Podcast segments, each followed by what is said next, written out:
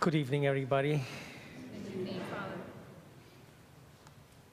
The feast of uh, the Holy Family is a very inspiring feast.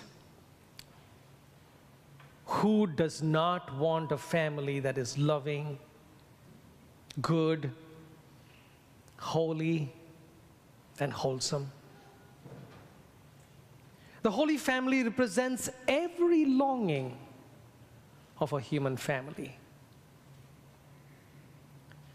But we also have to be cautious. Comparing the Holy Family with our families can also lead to unrealistic expectations and unhelpful conclusions.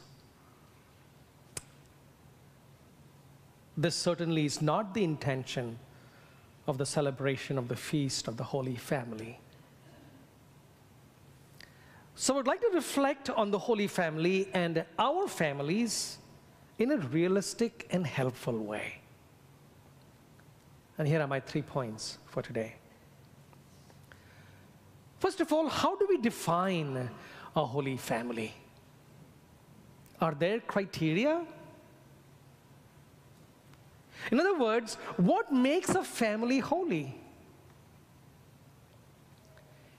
If there is even one person in the family who is not living an exemplary Christian life, would that family still be a holy family?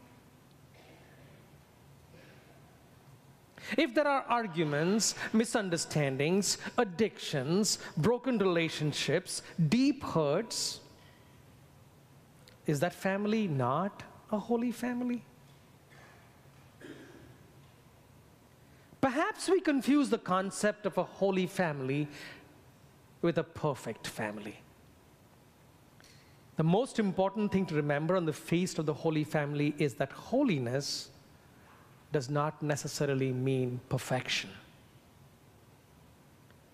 Christ did not come into a perfect world.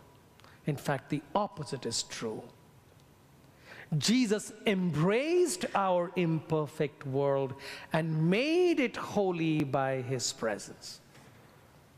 This is also true of our families.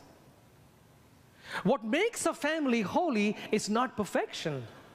Rather, of all the ways that Christ could have come into the world, God chose the family.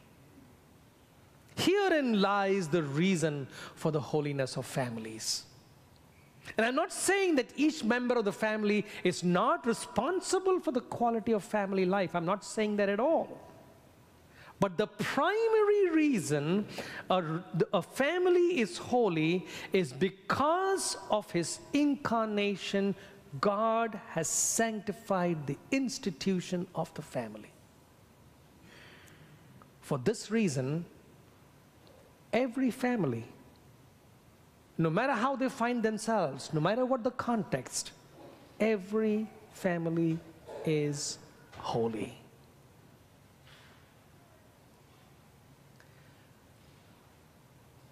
Secondly, I want to talk about contemporary families. Should we compare the Holy Family and our families? Until recently, probably about two years back, there was an English sitcom called Modern Family. I don't know how many of you all saw Modern Family, right?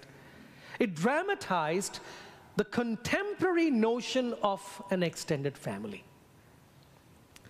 There was even a gay couple in that extended family. Modern families come in all shapes and sizes. See, on the one hand, there is the traditional concept of a family husband, wife, well behaved children, all educated, financially and emotionally stable, healthy and happy, and everything is in place. Even their pet is well behaved and intelligent. However, there are so many families that do not fit the traditional concept of the family.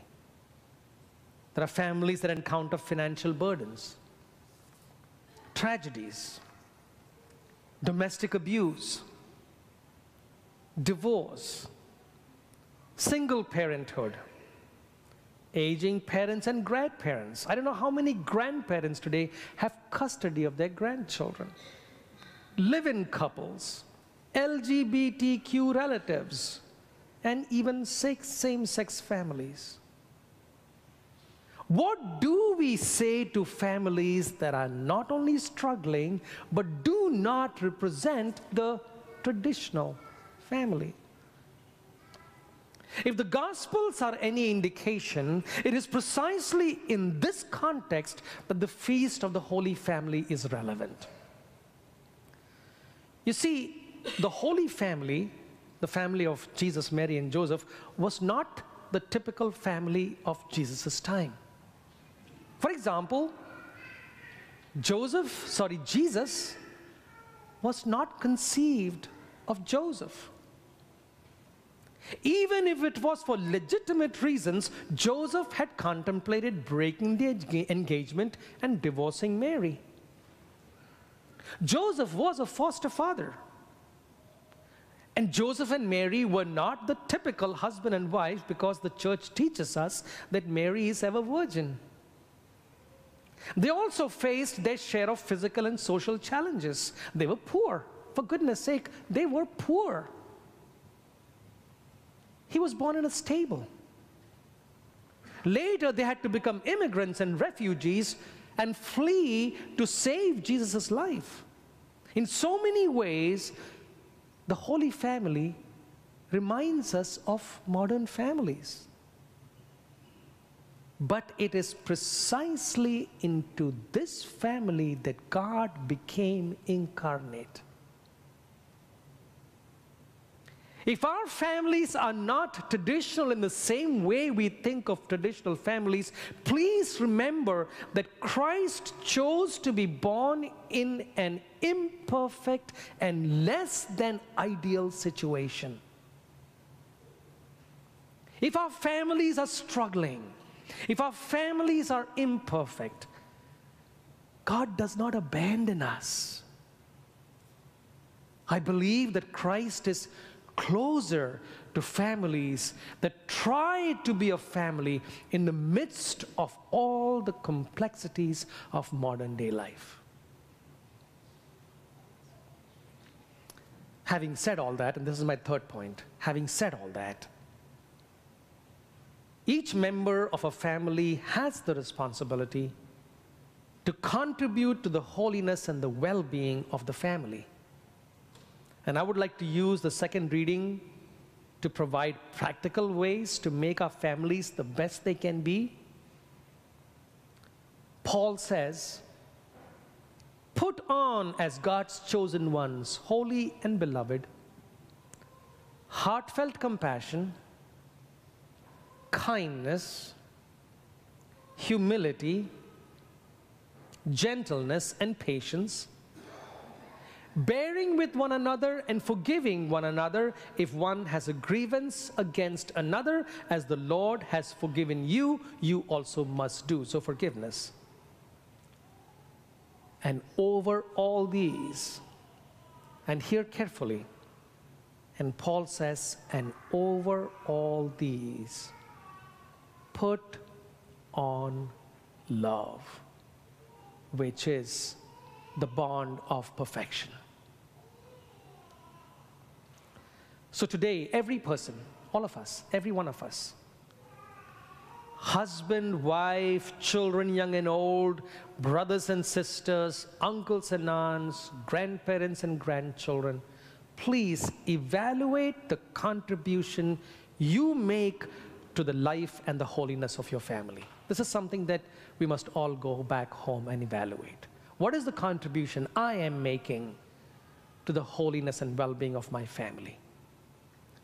If each one of us can say that we show heartfelt compassion, kindness, humility, gentleness, patience, forgiveness, and love, then even if our families are imperfect, we know we are cooperating with God to make them holy. So today we bring our families, however we find ourselves. We bring our families and place them at this altar. And we simply ask God to bless our families. People of God said,